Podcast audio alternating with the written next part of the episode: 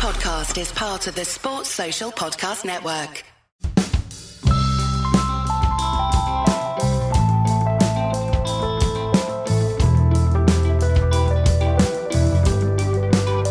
This episode of Red Inker, we talk about the incredible English summer of 2019 when Steve Smith and Ben Stokes erased all previous faux pas by being really good at cricket. So I got in someone who happened to have just written a book called The Comeback Summer about that summer to talk about it. I'm Geoff Lemon, and in this context, I wrote a cricket book. We look at what fans and media think and how these stories and narratives are constructed. Should Warner have scored more runs in the Ashes for extra love? Would Cameron Bancroft be better at redemption if he was better at cricket? Has been really good at the sport he was always really good at shown us something about the moral character of Ben Stokes? And is Steve Smith an amorphous dumpling?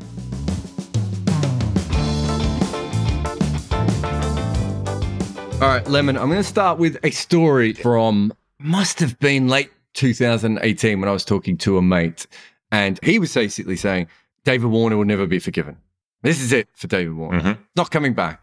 Yeah. And I was like, how could you live through Michael Clarke being booed at the SCG when he was captaining Australia to hmm. Michael Clarke being filleted by a crowd at the SCG a couple of years later because he didn't and he stopped for press conferences during a triple century and think that anything is ever over? Of course, the next time David Warner does something special for Australia, Australians are going to be like, that's the Davy, he's back. Yeah. That seems to me very much like what you noticed going on in the old Ashes and World Cup with Ben Stokes. And, and you've written a book about it, Geoff. It's called The Comeback Summer.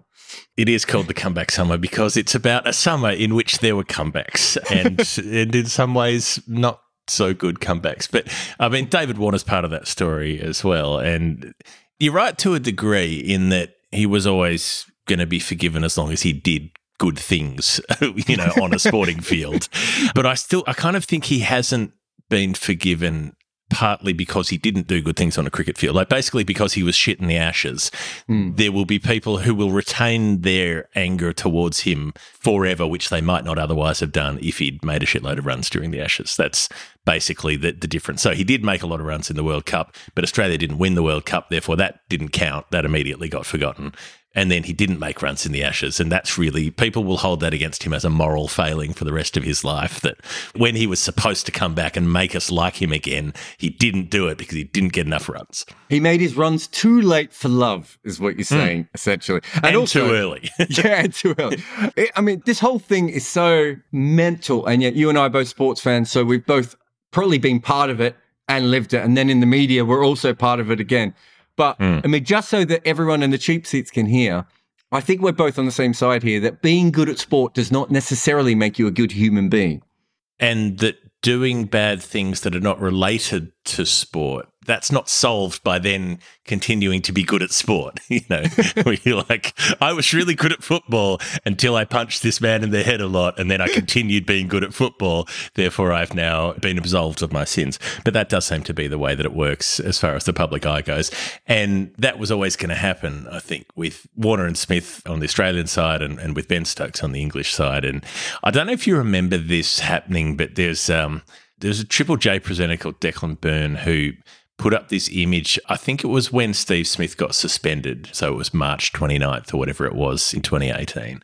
And he got a picture of Smith celebrating 100 and made a fake front page for the newspaper and said, This will be the front page in 18 months' time when Smith scores 100 in the first test at Edgbaston. And the big banner headline just said, Redemption, hmm. you know, and that is literally exactly what happens. Like they just ran that front page when it happened a year and a half later, which was, it was comical, but it was entirely predictable. We knew that's how the, the cycle of the narrative would go. Yeah, and at a certain point, the way the media works and the way that fans work is the last thing that has happened is usually the most important. I remember when Tiger Hmm. Woods came back and won whatever one of those tournaments that golf Yeah, the golf like. one. Yeah. Yeah, one of the golf guys tournaments. They give them a jacket. Yeah, You know? it's, like, it's like the Champions Trophy, but for golf. yeah, yeah. I actually think the golf copied the Champions Trophy, if I remember I correctly. think they did. Yeah. That's where they got the jacket idea. and so it was after the whole infidelity stuff and whatever else Tiger Woods did that people didn't Hmm. like. I wasn't really following it that much. I only read Wright Thompson articles about him, if I'm being honest. He was mean to a Norwegian person and he crashed a car. Yeah. That's all I know.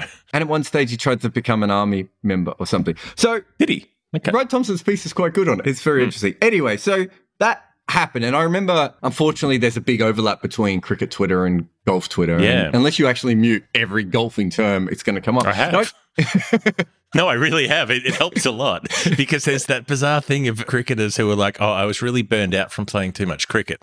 So I needed to take some time off. So I went and played golf. And I'm like, it's just a different stick and ball game. You're hitting a slightly different ball with a slightly different stick. Like that could just be a training method. That's not helping out. It's just a Scottish version of cricket, you idiots. but yeah, I remember when he did it, and everyone went absolutely nuts at this comeback, mm. and and I was just like, oh, it never stops. It just hmm. keeps happening, and people look for it. And it's, I think, to be fair, it is built into the sort of human condition as well. Yeah. Like a lot of what we are saying and what we will be saying in this podcast is just our own frustrations at how humans work. But there's hmm. that whole thing of, oh, look, he had to rise up, and then there's the fall from grace, and then he's got to mm-hmm. suffer, and then there's the rise from the fall. And it's just like we've seen it so many times in sport that as brilliant as Declan's headline was, no one was surprised when this happened. Hmm. Yeah, they weren't and they wouldn't have been and, and they couldn't have been. But I guess I so I started because I wanted to write this book and I wanted to write it about that 2019 summer when the World Cup and the Ashes happened and it was completely bonkers for several months because ridiculous things just kept happening. You know, mm. you'd keep seeing something where you'd think, okay, that's about as ridiculous as cricket can get. And then it wouldn't be because something even more ridiculous would happen the next week or or the same level would keep happening. But even before that season had started, I was on the lookout for that redemption narrative because I mm. knew it was going to be coming whatever happened. And so I think I started from that position of frustration with it that that you're talking about that that it's things that are predictable are annoying because you've already expected that they're going to happen so they're not interesting. But I tried to put the annoyance aside a bit when I was writing and just look at okay, what is this? Like, what is the impulse? Why do we have it? What purpose does it serve? Because these kind of reflex human reactions that we have usually do something. They're usually in aid of something, even if it's not necessarily helpful. So that was kind of the question is, is how can it be useful to us as people to have this kind of obsession with somebody being forgiven? And I think it ties in a lot with the way that we perceive stories because for a story to work, it has to have something at stake. It has to have the mm. potential for loss, the potential for things to go wrong, and then the swerve where things don't go wrong or where things recover from going wrong. So that narrative drive, you know, every movie you ever watch will be about hmm. here is a thing that could be attained, and then, you know, every rom com is like, here is a relationship that could happen, and then it's lost and it can't happen. Oh, and that's sad. But then it does happen. Very simple sort of narrative structure, but it's very satisfying. We hmm. still like it. We still will watch literally hundreds of these things in our lifetimes that all just follow the same pattern because there's something inherently pleasing about that pattern. And I think also, just on a very basic level, let's say Steve Smith's breakthrough is when he was what, 25, whenever it is. Hmm. We know he's going to be good at cricket roughly for eight years. It might be Mhm. six years because of injuries, or, you know, it might be 10 or 12 years because he's one of those guys who plays on longer. There's a certain point where, Hmm. okay, Steve Smith's going to be roughly at this level for a very long time. And Ben Stokes as well is going to be roughly at this level for a very long time. You take the year out, it actually makes it a little bit more interesting. Or in, in Stokes' case, you know, will he come back? Will he even go to jail? The whole thing is suddenly a lot more interesting. And I think that goes back to that thing. And, and you know, movie structure just comes from ancient storytelling, art, doesn't it? We've always done this. So it makes sense. And so Steve Smith is not a very fascinating human being. He's the opposite of that, I would say. the most fascinating thing that ever happened was this one moment in his life. Yeah, There's that great photo of him that the Australian tabloids found of like, was it just him in a bar having a beer on mm. his own and a burger Yep. in New York? And it's like, that's Steve Smith. I haven't had many big conversations with him, but I've certainly been around conversations with him, if you know what I mean, in group situations. He's not adding a lot to the conversations. There's not a lot of Steve Smith. Suddenly, this was huge. And I think it makes sense that we sort of swell up for that moment Yeah, because it's a really interesting thing that he's done, aside from the other thing of being really good at cricket, you Yeah. know, which we'd kind of established by that point. there had been a lot of profiles being like, Steve Smith, good at cricket. Uh, do you know what else about Steve Smith? Really likes cricket, really interested in it. You know, big fan, likes playing it, likes talking about it, likes practicing it.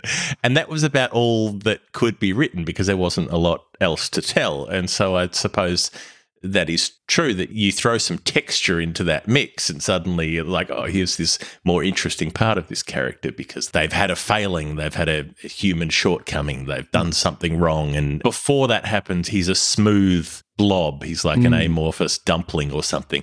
And now once the thing does happen he becomes faceted. He's got different faces that you can show to the light that can bounce off at different angles, and suddenly you're like, oh, there's texture here. This is every iteration of a video game that gets better, you know, as the generations get better and better on these platforms, they're all about adding more texture, right? Mm. The more texture you put in, the more variation, the more detail, the more interest. And so, you know, looking at Red Dead Redemption is much better than looking at Pong, but it's all about texture rather than necessarily, you know, gameplay, but it's complexity. So you, you add complexity to something that seems simple. That's very satisfying. And the other thing is the story that we're talking about. I remember years ago watching, I can't remember if it was Olympics or Commonwealth Games, and Channel 7 was showing it in Australia. It was a marathon, and at the front were two Kenyans and an Australian. And the two Kenyans looked like they were going for a lovely walk. And this Yeah. poor Australian was just sweating, and every vein in his forehead was about to burst. That he probably already shit himself three times on, on the track. And the commentator said, these Kenyans, they obviously look really good, but this Australian, he's got one thing they don't have an Australian heart. And I just thought, Kenyans don't have Kenyan hearts. A Kenyan heart's not the same as Australian hearts. But then I thought, he's just trying to sell this back to the people at home who are watching the bloke with the blood vessel about. And it's all about those little things, isn't it? And, and you know, your last podcast, we talked about Channel 9. Channel 9 was all about that was the story, wasn't it? And in this Yeah. case, again, it just becomes all about the Steve Smith story. And I think because he went from, what did you call him? An amorphous dumpling. Is that what you called him earlier? Yeah, I'm not uh, sure. something like that. Yeah. If you didn't, that's what I heard and I enjoyed. He was untainted. It's like, the, you know, the young politicians where they come through and they get to Mhm. about 28, 29, they, or it 38, 39, they get to like a important position and then suddenly something happens and that's what they're defined by. We hunt that down, don't we? I mean, it's a bit like somebody putting on a fake scar in order to look more interesting. You know? They're like, "Oh, this is going to make me look hot because I'm going to have a mysterious story. So that's Steve Smith's mysterious story, but you know, it, it just happened to happen in front of everybody. Um, I was just thinking about the Kenyan heart. So obviously, a Kenyan heart is much better at running because you know it's got a lower BPM and it's delivering more highly oxygenated blood to the Kenyan who owns it. And so that's a far better thing to have if you want to be good at distance running, surely. I would have thought so. I would have thought from a scientific point of view, we had proved almost beyond a reasonable doubt that Kenyan hearts are Yeah. perfectly suited to the end of marathons. Which heart is better, the one in the guy who looks like he's about to die, or the one in the guy who is going to win and does not look like he's in complete agony? But, but you see why I bring that story up because that's kind of how Yeah. we do things. You know, that's a nationalist nonsense in that case, but it's that kind of the story. And all the way through, like you and I both, you know, on Twitter and, and even meeting cricket fans out, whatever that fan sort of pre existing thought on, whether it be Warner or Stokes or Bancroft or Smith was, that was amplified by this story. So if you thought they were great to begin with, you found a way of forgiving them really early on, or if they were Yeah. on your team or whatever it was, if you always thought Warner was a prick, then Warner was a prick. If you always thought Stokes was violent, then Stokes was violent. I found that really interesting. The way that people just that was it. That was what those people were from then on. So the people who hated Smith, do you remember the um DRS in India? You know, the brain. Yeah, fade yeah. moment. The Indian fans who hated Smith for that just completely went him uh, for Hmm. Sandpapergate in a way that other casual fans around the world just were like, I have no strong opinion on this one way or another. But the role definition became really interesting to me. Yeah, it becomes purely an exercise in confirmation bias uh, a lot of the time. We already knew he was a cheat because he was this other time that, that we thought he cheated. And so that just locks it in. What I thought was interesting was also the difference between the Smith Warner story and the Stokes story, in that Smith and Warner cheat in a cricket game, which is, you know, it's bad. You're not supposed to do it. But it's also not really potentially lethal. You know, it, it's frowned upon but it's not a crime. And, you know, Ben Stokes beat the shit out of a couple of guys and didn't get convicted in court of having committed a crime. But that doesn't mean that he didn't beat the shit out of a couple of Yeah. guys. He did. He had a defense which uh, worked in court that said that they couldn't be sure that there was enough evidence that it was a worthy of a criminal conviction. He wasn't done for assault for, because the other guys were fighting back and all those sorts of things. Well, the prosecution service tried to add an assault charge Hmm. once the trial had already started, which meant that it was guaranteed to be thrown out. So it was a kind of performative action. So basically, the Crown Prosecution Service stuffed it up, and they initially charged all three of the people involved with the same thing, even though the video was one of them punching the other two a lot and the other two not punching the one. So if you can look at that and say that all three of those people should be charged with the same offence, that's a fairly interesting interpretation. And then they tried to add the assault charges at such a late date that there was no chance of the judge allowing them to be added because you can't just say to a defence, "Oh, by the way, we've got a couple of much more serious charges that you haven't prepared to defend, and we'd like to pop those in." So that was always going to be thrown out. It was a kind of performative thing. So you've got someone who has done something which is, you know, potentially could kill someone, like punching them in the head a lot and knocking them out in the street. And then you've got someone who's cheating at a sport. But because the one involving a potential criminal charge involved a potential criminal charge, he couldn't admit to having done it. He had to say, Oh, I was completely innocent and I was just wandering along minding my own business and I happened to rush to the defense of a couple of passers by who were being abused and so on. Whereas the other two who were cheating in the game admitted what they'd done Mm. within a couple of days, which meant that there was no grey area about whether they'd done it. They said they'd done it. And so they got completely smashed immediately. They got the full whack of having committed this offence. Whereas in the other case, where you couldn't conclusively say that someone had committed an offence for legal reasons, it sat in this grey area for Mm. months and months, for almost a year until the trial happened before anybody could talk about it with any certainty. And by that point, people were sick of talking about it. And so then you're at a stage where it's like, okay, well, here's this really complicated, difficult, awkward thing about this character who, to be honest, we'd just like to see him play cricket and enjoy it. And so the easiest way for us to do that is to decide that he's been absolved by being good at cricket. Hmm. And then it, everything's fine. You're like, oh, look, he won the World Cup, therefore everything's good now. So it, it serves a human purpose in making a really complicated mental situation resolve itself. And then it's like, ah, okay, that bout of indigestion has passed, and now we can move on. And just on a basic level, when you talk about complications as well, like you and I both had relationships with David Warner over the years. The other guys, I think I've met pretty much all, well, I've met all four of the guys here, but I wouldn't say I know them as well as I know Warner. Warner is the one that sort of is seen as the most villainous from afar. And Hmm. to be fair, he plays that up, I think, as much as possible as well. But he's a normal human who is complicated. I'm asked about him more than almost anyone else. And is he a dick? Was he a dick to you? And all this sort of stuff. And it's like, well, he was a normal human being. He had a bevy of different emotions on different days, hmm. depending on his mood and, you know, what someone had done to him. And he has to live a different life to me. That's not how these things are done. Because once you get into that sort of story, especially once it becomes a Hollywood style story, everyone has to fit into that different zone. So, you know, Bancroft just became the ingenue who got screwed over, and Steve Smith was the man who who trusted too much, and Ben Stokes was protecting gay relationships outside of Mhm. nightclub. All those sorts of. It's really interesting how you just do that. Whereas realistically, there's an absolute metric shitload of different complications on all these different guys.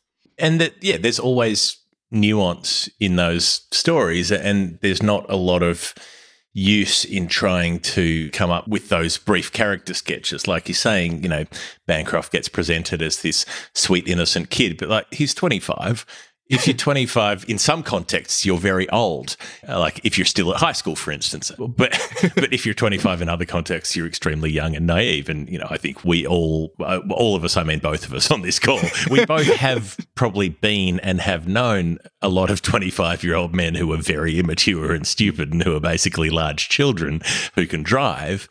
But in a, a lot of other ways, you know, you're a grown up at that point, and what you do, you, you have to carry some responsibility for. So it just depends which way you want to dress it up. You know, I guess it's this strange way that we view athletes, where a 25 year old footballer or cricketer is at the peak of their powers. They're at peak maturity, but actually haven't got much life experience. Hmm. They don't know a lot about the world, probably. They're probably fairly naive and they probably shouldn't have to be in positions of being statesmen and the same as, as being a test captain where you're supposed to be able to give a stirring speech off the cuff at the Abu Dhabi High Commission and go and navigate a press conference with dozens of media personnel and say the right things at the right times and not visibly swear on television and all this stuff. But, you know, you're 28 and it's like, well, what was I doing at 28? Probably Jaeger bombs. Like, I don't know. How are you supposed to fulfill that role as someone who's got no breadth outside of having played cricket since you were 13. No, no, I agree. On Bancroft, I mean, I know your book is quite a lot on Smith and Stokes because obviously they're the ones who had the big series. But I'm just mm. kind of interested a little bit on the guys who had the poem. We talked about Warner a little bit at the top, but is Bancroft less redeemed because he's not as good as cricket at the other guys? Because he was a fringe player anyway. Yeah, and, and he's a key part of the story. And, and I do spend a bit of time, you know, not as much, but an important bit of time, I think, on Bancroft in that story because he, at the point that he gets suspended from the test team, at that exact moment in time, he's their best player on that South Africa tour. He's the only batsman who's really consistently done something through the tour. Mitch Marsh has a good test at the start and then drops off dramatically. Warner plays badly. Smith plays badly. They're both exhausted. They're not playing well. And in their absence, Bancroft's actually he's the highest scorer on the tour, and he only plays three tests out of four. So I think he's actually showing quite a bit there that says that he is a player who could be a valuable contributor, and then he cops this hit and, and, gets suspended and has that humiliation and all the rest of it. And then when he's brought back into the test team, my reading on it, which I know was not viewed kindly by some of the members of the inner sanctum of the Australian team, but he was brought back in, I think, in at least some significant part because he had to be brought back in in order to make the forgiveness of Warner and Smith possible. If Bancroft didn't play, if he didn't come in in that series where, you know, he had some claim to be picked, but not a particularly strong claim compared to the other three opening batting candidates. There were. Yeah. He'd done a little bit for Durham, hadn't he? Yeah, he made a couple of hundreds for Durham and he made some runs in the sort of yeah. the intra-squad sort of warm up game.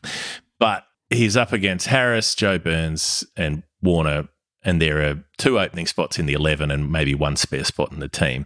And he's got a weaker case than all three of those players, but he still not only makes the squad, but makes the 11.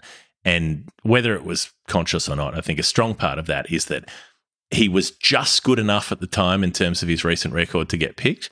But if they didn't take that opportunity to pick him then, and he subsequently didn't give them a strong enough case to pick him in the home summer or the next year or the year after that, if you're looking up his Cricinfo page and it says last test, Cape Town 2018, that's an albatross around the neck of Smith and Warner from then on because it's like these guys, the senior players, the captain and the vice captain, fucked this guy's career they ended his career and they went on to have post suspension careers and he didn't. Mm. And Australian cricket couldn't afford for that to happen. So they had to get him back in the team so that even if he wasn't good enough, and they dropped him after two tests, which was too soon. I, you know, he probably shouldn't have been in the 11, but he also shouldn't have been dropped as soon as he was.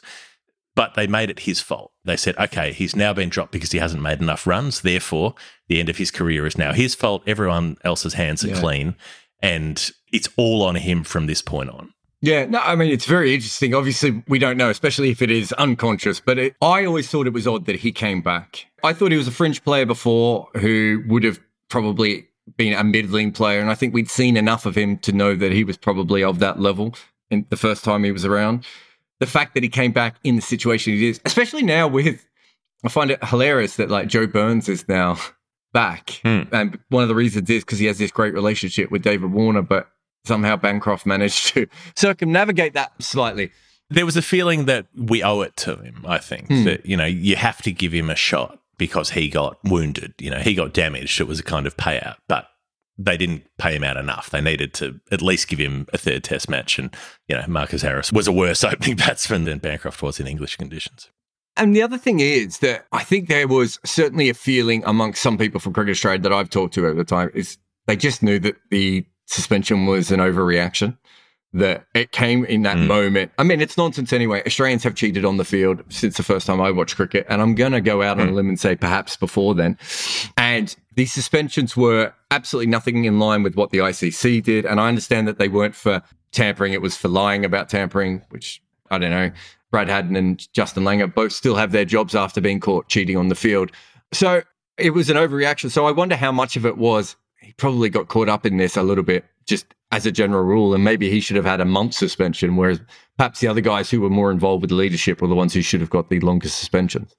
Yeah, it was a cutout pass, I think, that they had to give him something um, because, as you say, he shouldn't have been carrying the responsibility, but he was the face of it. So he had to have something substantial enough because it's it's his picture. You know, every time they show that replay, he's the one whose face it is. It's not the captain, it's not the vice captain.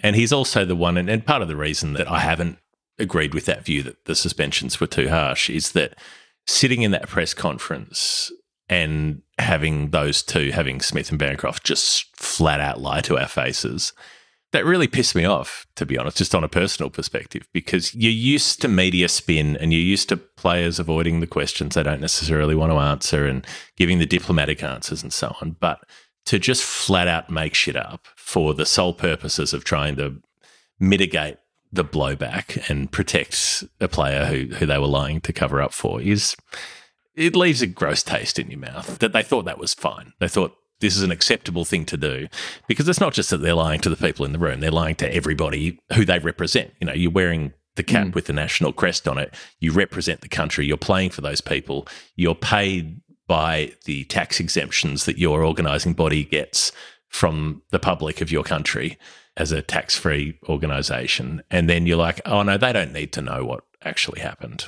while we were representing the team. We're allowed to lie. I get all that. It. All I would say is that Justin Langer said that he didn't know that he took the bail off before they appealed for that hit wicket, and that Brad mm. Haddin said he didn't feel his gloves slam into the stumps and take the bails off when Neil Broom was bowled.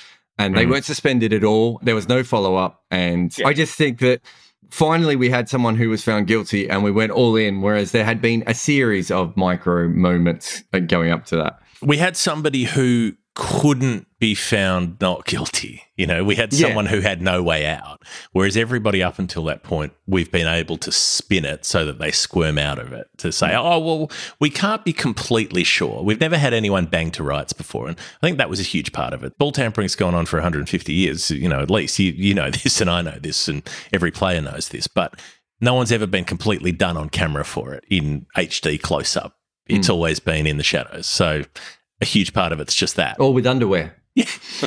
I want to talk about the booing. Does the booing make much of a uh, entrance in your book or an appearance? Not really. Only in that I thought it was the most overblown part of the whole story. Like every freaking news report for about three months was just some people booed, and we're like, yeah, yeah, no shit, they did because that's going to happen. But did you talk to anyone in the Australian camp about it? No, I didn't. I mean, I. They were furious that it wasn't in every single piece. Well, but it was in every single piece. I know. And this, I was like, which pieces have you been reading? The only reason yeah. some of us have stopped writing it is because we literally can't put our fingers on those keys anymore. We've just, yeah. we've, we've worn them to the ground. B and O no longer work. yeah, we can't write about Bang & Olufsen stereo systems or, or Boeing aeroplanes anymore. But uh, like, yeah, I would get emails from editors saying, "Oh, there's nothing about booing in this piece. Could you put something about booing in it? And I'd be like, no, I've put something about booing in the last seven pieces that you've asked me to write. Like, I'm not going to do it. It wasn't very interesting. And it wasn't even a majority of the crowd after the first test. At Edgbaston, it was. It was, it was substantial. But everything after that, the, the thing of people booing Smith when he came off injured at Lords, that was about six people, I reckon. Like I was at the ground and I couldn't hear it. I couldn't hear anybody doing it. The, the TV camera mics picked up a few people down towards the pavilion end, but it was yeah. pretty limited compared to everybody else who wasn't. The other thing is that I wondered how that booing at Edgbaston sort of played into the whole redemption thing, though. Totally. It was literally man against the world, wasn't it? Mm-hmm. It was, and and it set up that situation in which that has been historically where Smith has excelled is when he's really up against it, when it is all on him. And it is. They're eight for 120. It's the first day. If they get smashed on day one and lose the first test, they're not going to come back and compete in the series. He's been out for 16 months. He's got this tidal wave of sound coming over the fence at him and it's just all on him and that's his meteor you know and, and, i think for those reasons that was better than any other 100 i've seen him make there have been important ones and hard fought ones but that one was extraordinary At the end of all this, and how many words? How many words in your book? I think I wrote 100,000 and then cut about 25,000 out. So 75, 80. At the end of all that hard work, do you feel that basically what you learn is that human beings are slightly more complicated than they're sometimes shown, and that professional athletes who are really good can continue to be really good even after big problems in the middle of their careers? Yeah. I definitely learned that being good at sport does not necessarily stop you from being good at sport in the future, even if you have to stop playing sport for a little while. But I suppose I also learned a bit more patience for why people respond to certain tropes or certain ideas well, or why they have a fondness for certain ideas, because there are reasons that those ideas have appeal. And, and so that's a fair bit of what I've tried to go into. And, and hopefully I can try to explain that a bit in the book as it goes through. Thank you very much for coming on. It's a pleasure.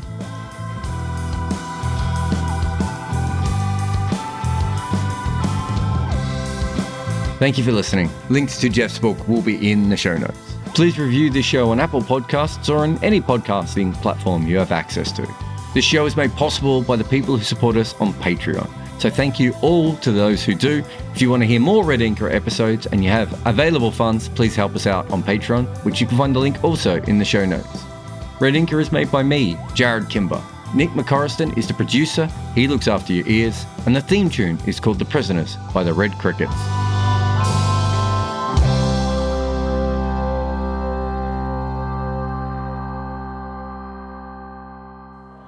If you're liking this podcast, then perhaps you'll like our other show, Double Century. It's my podcast on the history of cricket, where I take you through the stories that made our game. Season 1 included 11 topics, like the evolution of batting, reverse swing, and that first crazy test. But Season 2 is dedicated to one topic race in cricket. For that, we look at the incredible story of Basil D'Oliveira, but also cricket's historically strange relationship with race. We look at what happened to Basil D'Oliveira and also delve into cricket's historically strange relationship with race. You can find Double Century in all your podcasty streams.